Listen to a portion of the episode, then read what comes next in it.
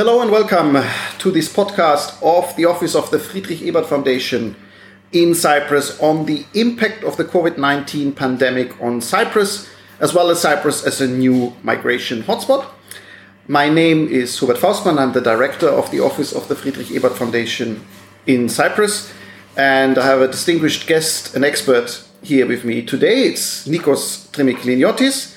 He is professor for sociology and law at the University of Nicosia, but he's also the director of the Center for Fundamental Rights in Cyprus, which, amongst other duties, reports on the human rights situation in Cyprus. Hello, Nikos. Hello. Um, just as a general introduction, last year in Cyprus there were more than 13,000 asylum applications, making the island uh, per head of inhabitants the number the country with the highest number of applicants in the European Union. And the talk about a new hotspot and a new migration crisis occurred and Cypriot politicians were crying for help. A peculiarity within this situation was that Cyprus a divided island since 1974 where the Turkish Cypriots live since the Turkish invasion of 1974 in the north, and Greek Cypriots live in the south and represent the internationally recognized Republic of Cyprus which is a member state of the EU in the north, the acquis communautaire, the rules and regulations are suspended. So we have a peculiarity here, a Cyprus problem here, and that interfered with the crisis in as such that many of them, but not all, arrived by plane from Turkey or by ship in the north and then were transferred into the south, adding a peculiar dimension to uh, this issue. Uh, Nikos wrote a report for us on Cyprus as a new refugee hotspot in Europe with a question mark. Uh, you can find the report on our website. That's fescyprus.org. And today we want to talk about the report, the situation of migrants in Cyprus, but also on the recent developments. What, what has the coronavirus crisis uh, in Cyprus done to migrants and to the situation of migrants? So let's start with last year's developments. Why this sudden surge in numbers. And why actually not earlier? Because if you look on the map, you would expect Cyprus being close to Syria, the island, to be flooded with refugees, in particular from that area of the world, uh, much, much earlier.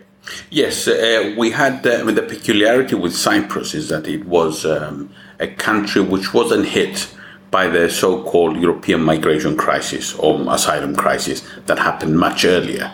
In those days, there was actually a reduction in the numbers because most um, asylum seekers uh, coming from different countries, uh, from Middle East primarily, but also from Africa, um, were to go. They want to go to Europe uh, directly, to go to Central and Northern Europe, rather than come to via Cyprus. So there, there wasn't an increase. There was actually a reduction. It was after the economic crisis, and uh, which hit Cyprus rather late. Uh, so in those year, years, Cyprus was not badly hit.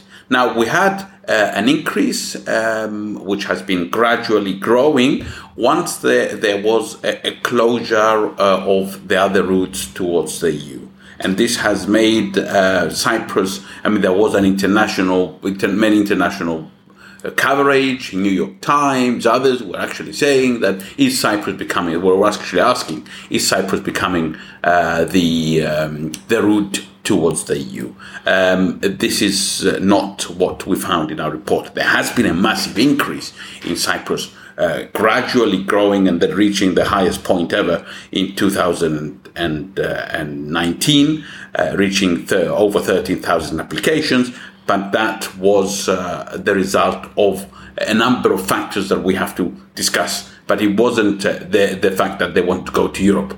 It was more like a, a desperate situation of people that wanted to apply, to uh, wanted to leave different conflict zones in, in other countries. They had relatives in Cyprus and they wanted to come to Cyprus. Um, and uh, given that the general context, the, general situation of managing um, asylum primarily in Cyprus was problematic. The closure and the fact that they could not come to visit um, and, and, to to exercise their right to family reunification uh, pushed the numbers much higher. So there was it was the networks and connections to Cyprus itself that has increased the the the uh, the numbers gradually. Uh, the second factor seems to be uh, the fact that we have uh, a big um, um, a number of migrants who are actually blocked from exercising various rights that are given um, to, to stay apply because it's such a chaotic asylum system which um, allows them to kind of prolong their stay as a result. So, in, as a result of this, we have this uh, this situation where there has been a massive increase in, in the numbers. Where do they these refugees come from? I mean, by intuition, you would expect a lot of people coming from Syria, being so close to the island. Do you have a breakdown, and can you give us an idea where people come from? And then maybe as a follow up question, how many of them come from the north, and how did this peculiar aspect of the migration situation came about? Well, the, the, largest numbers of applications come from Syria. I mean, we have we had two and a half around two and a half thousand applications last uh, in in in 2019.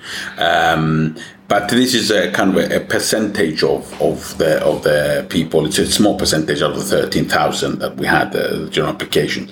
The second countries and the third are not countries which are generally deemed to be um, uh, refugee producing countries such as uh, Georgia, India, and Bangladesh.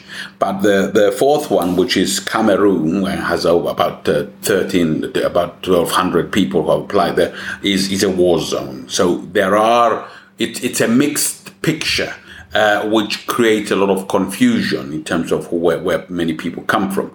There's also a lot of people who are applying from neighboring uh, situations which are not uh, which are very problematic, like Palestinians. Uh, there's these sort of people who are also uh, applying. Um, Nigeria, uh, Egypt. Again, there are uh, Egyptians who are applying. Um, Sri Lanka, Pakistan. Uh, these these are also countries that are people applying. But there's there's there's are there are concerns because some of them are actually students who can prolong their stay uh, and people who come from the north and about it's about 60 40 percent 60 percent come from the used to come from the north because don't let's not forget that the, since the closure of the checkpoints uh, in March uh, to 2020 this has stopped. Uh, but uh, they have actually stopped receiving applications for uh, for asylum since since March. They w- they announced that they would start receiving applications tomorrow so this uh, this this this generally confusing uh, situation about uh, where people are coming from, whether they are migrants, whether they're refugees, and this creates a, a, big uh, um, uh, concern about how people are treated. Many times, refugees, uh, you know, asylum seekers are treated as migrants. Many times, mig- migrants are treated as refugees, and there's a kind of a conflation and, and a big issue about how uh, how these people should be addressed and how they should be treated. Those who came via the north are they different in their composition, and what is the story of why did they come from Turkey via the north? I think that needs some explanation. Um, for, for, Syrians, for instance, the vast majority of Syrians come from the north.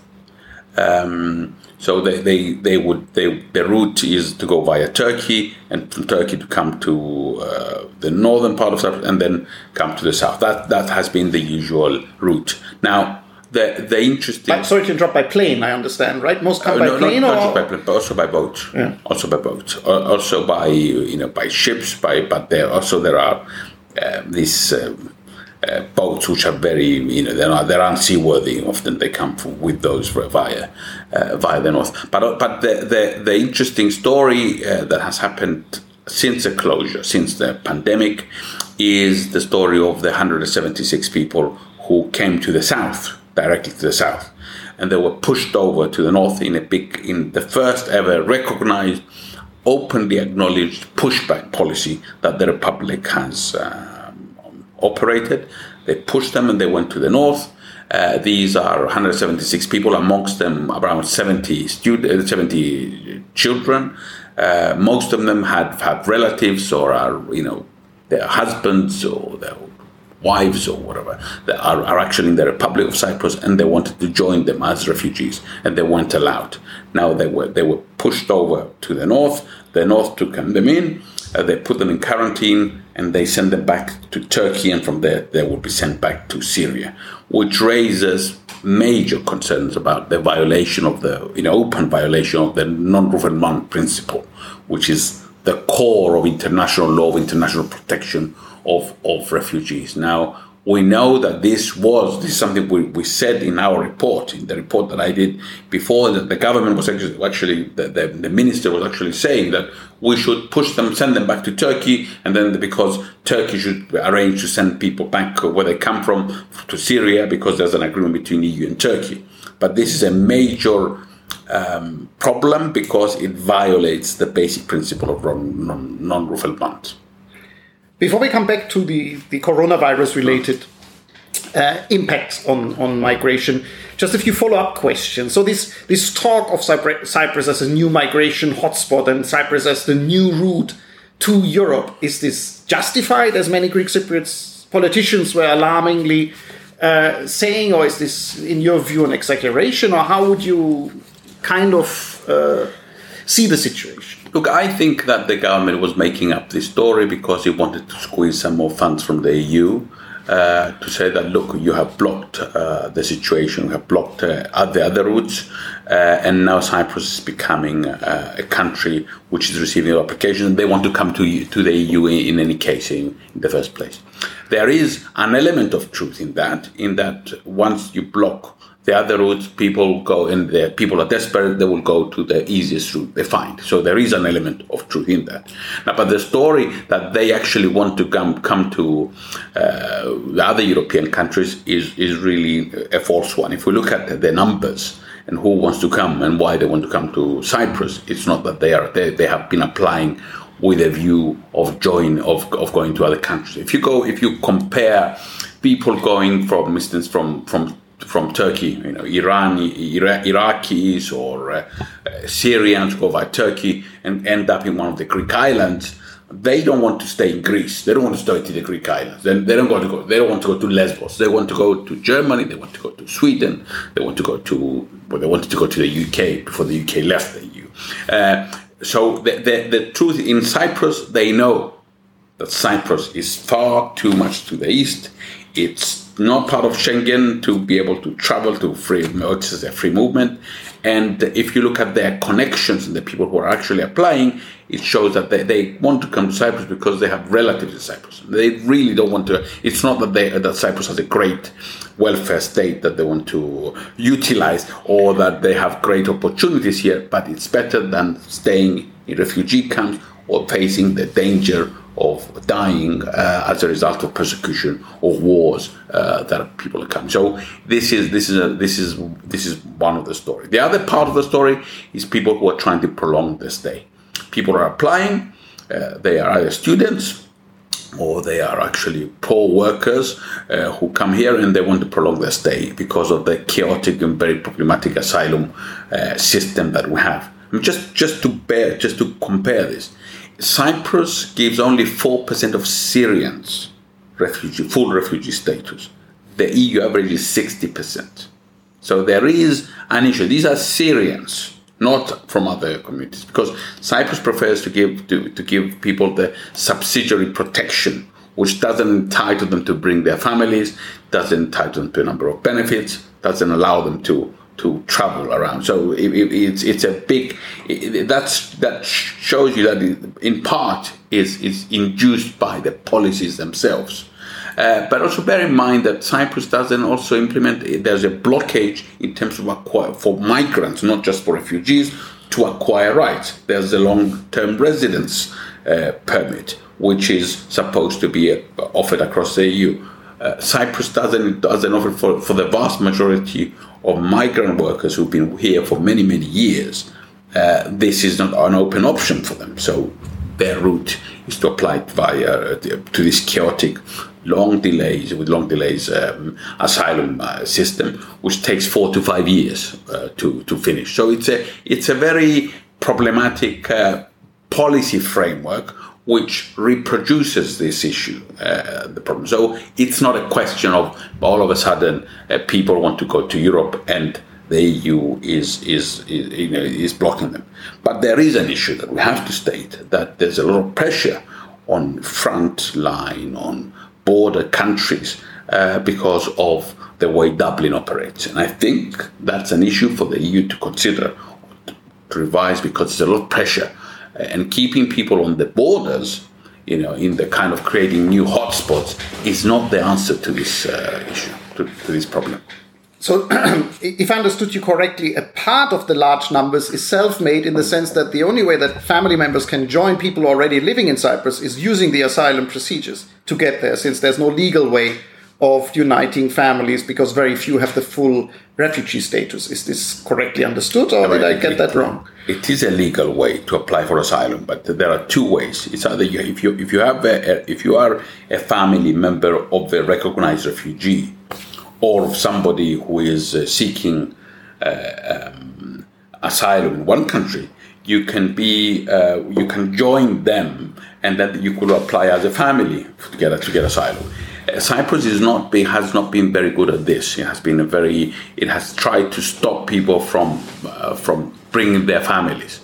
Uh, therefore, it gave them immediate protection in terms of subsidiary protection, but it stopped them from entitling their families to come over. So as a result of that, you have a number of people who are relatives. You know, uh, if you look at the, the last example that I gave of the of the people who were on this boat and they were really in danger because they came in terrible conditions, the, all of them they had their father. I mean, there were there were children whose father was already a refugee recognized in Cyprus, they, or there was, was an asylum seeker in Cyprus. The first the first thing they should have done is okay, you have relatives here join the, your parents, join your, the families here, and then we will consider you as a unit because we have now, when we talk about uh, 13,000 applicants, uh, applications, that involves 1,500 people because it's, it's, it's also their family members. But we have a situation where the, the idea is to actually stop people from um, from family members from joining. Now, when you have these sort of policies, the result is that you have this uh, paradoxical situation that we have described. We're already on this topic. Uh, how effective was the government's migration and asylum policy? Where do you see the major achievements? Where did they do things right, and where are the major flaws? Where are the problems? Look, uh, um, uh, right. I mean, the, I mean, it's, it's difficult for me to say where they got it right uh, in terms of a rational um, declared policy because this it leads to a kind of a chaotic situation which does not allow us to kind of think of it as a rational thing. But there are those who benefit from the current situation. I mean, there's a lot of, a lot of these refugees, uh, migrant workers, it's cheap labor. So therefore, you can rationally think that a lot of, you know, this has been uh, the, you know, cheap labor around, particularly in a, in a country which has a very, very large informal economy and the informal economy is estimated to be about 25%. It's one of the largest in the EU. It's only comparable to uh, Eastern European countries, and according to the OECD. Uh, so it's it's a it's a very so presumably there are um, this feeds into the economy. We know the informal economy is a function, not rather than a malfunction or of the economy as a whole. So perhaps there is an explanation there, but in terms of a declared policy, it's been it's been a major flaw because there are problems of integration of migrants, uh, refugees, and many of them have very, a lot of talents uh, and have a, a, lot of skills. Are forced to go and do clear, clean pig farms and to do uh, um, the types of jobs uh, that do not correspond to their actually their skills and their knowledge you, you would assume that uh, you want to utilize the best people have. Uh, that's what Germany does, I understand. They want people, highly skilled people, to get highly skilled jobs. They don't want uh, low skilled people, uh, highly skilled people to get low skilled jobs. Otherwise, you have a, you create a, a, very irrational situation. This is what we have in Cyprus. When people come in either as refugees asylum seekers, they seek asylum, or as migrants, they are forced to do the same job irrespective of what skills they have. They are not uh, allowed to change their path. So if somebody, so you find a lot of highly skilled people doing very, very low skilled jobs, which doesn't make sense. So instead of having a system of integration, which will allow people to to to do the kind of jobs that best that are best suited for them. They are better for the economy. They are better for society. You force them to do these types of job.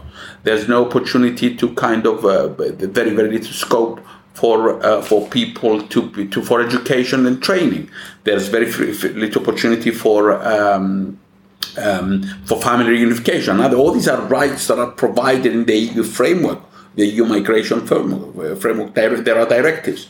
There is very, very little opportunity for them to become uh, citizens of apply for nationality citizenship because there are so many barriers. So when you have this sort of this policy, which instead of, of operating uh, integration, you don't, uh, you you have a, a, major problem. The, the last integration program that was approved uh, finished in 2012. So since 2012, we are now in the beginning, well, we were in the beginning of discussing again to have a new integration program that would bring, uh, uh, utilize funding and opportunities to kind of have create a rational system. So unless we have a long-term strategy with an integration program that would utilize the best of out of everyone, including refugees, including migrants, as well as others in society, we will have this situation uh, which is chaotic and and uh, and, and reproduces uh, itself uh, as as we are seeing it now. Hmm. We we all have know the pictures of the overcrowded uh, islands of Greece and the terrible conditions refugees live in there. How's how's the situation of migrants in Cyprus? These large numbers have they led to similar conditions? Are they all living in camps? What's the condition in the camps like? Can you tell us a bit about? Well, we have uh, now only only yesterday we had uh, um, a declaration of the the closed center. Uh, I say closed center, and this this has to be put in inverted commas because this is not recognized uh, EU doesn't recognize a, another closed center. There's a detention center uh, for people to be uh, for um, irregular migrants who will be deported. There is the reception center in Kofinou, which is again an overcrowded place, which is supposed now, but now closed since the coronavirus uh, measures. And there is a, a new one, uh, not about about 20 kilometers away from Nicosia, uh, which was supposed to be a sorting center to assess vulnerabilities, and, and they, they were they're actually build, they're actually building now a new closed center. In there, yesterday the government announced that there has been a seat, uh, 30 people infected with uh, with scabies. And uh, if you read about scabies, you, you realize that we're dealing with situation where overcrowding, it's show of its bad conditions, appalling uh, conditions of overcrowding uh, when people get infected as a result of that.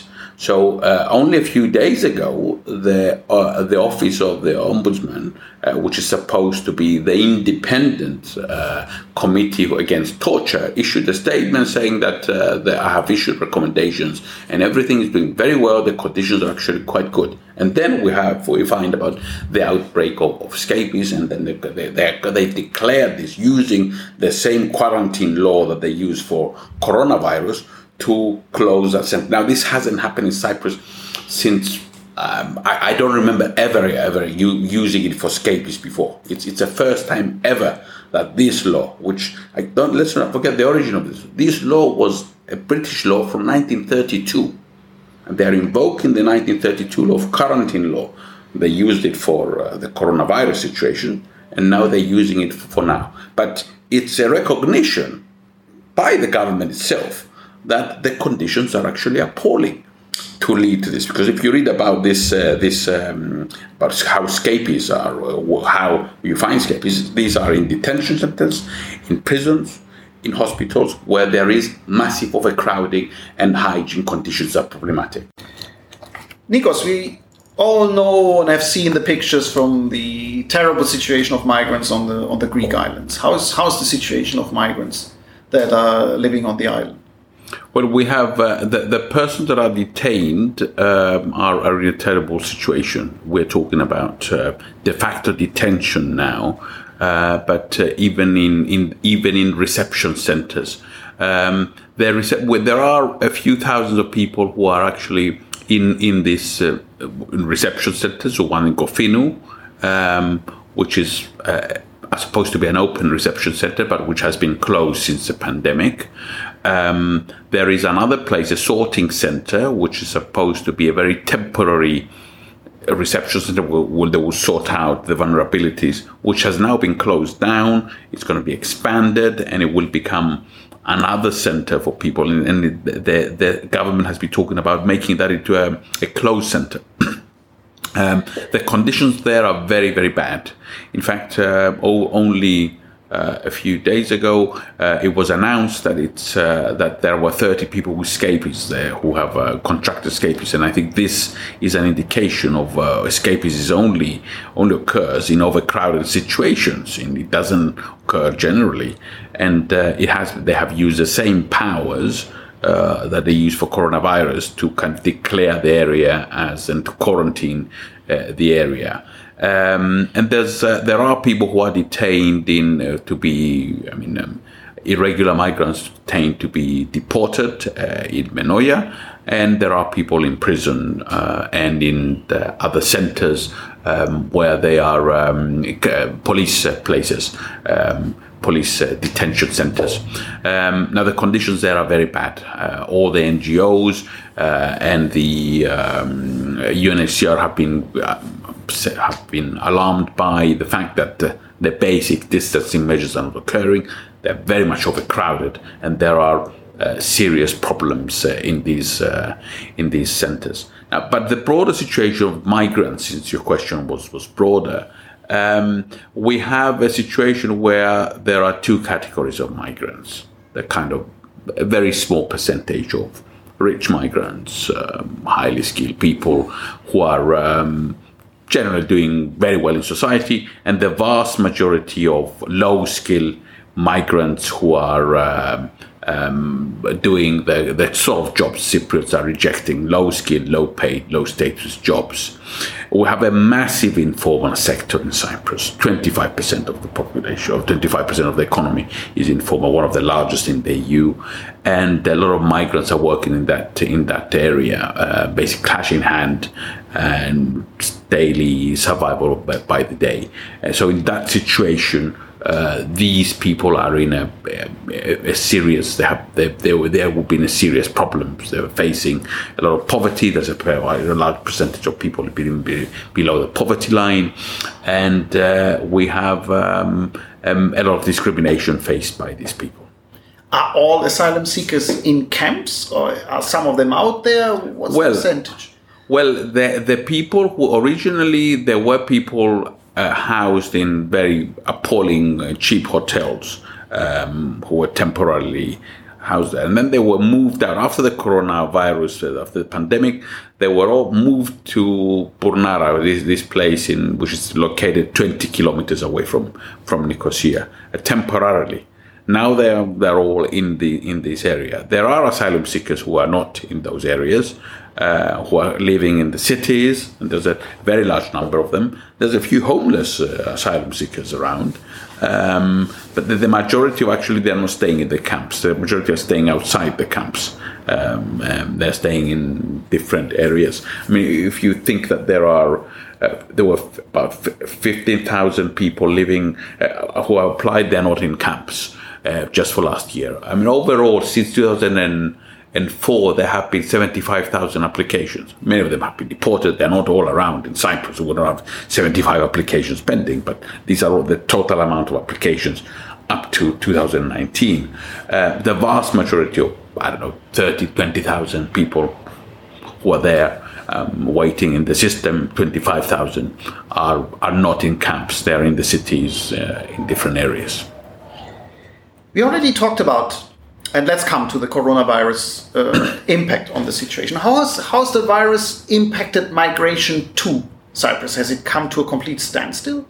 Yes, the, well, there are two important elements. One is that um, um, in terms of asylum, they have actually stopped receiving asylum applications since the beginning. Now, in other European countries, um, they have they said we will temporarily stop, officially stop, and will resume on this date. Cyprus did it without declaring it. The Republic of Cyprus stopped receiving applications. Um, and now it was announced that it will, it will start receiving applications on the 21st of, of May.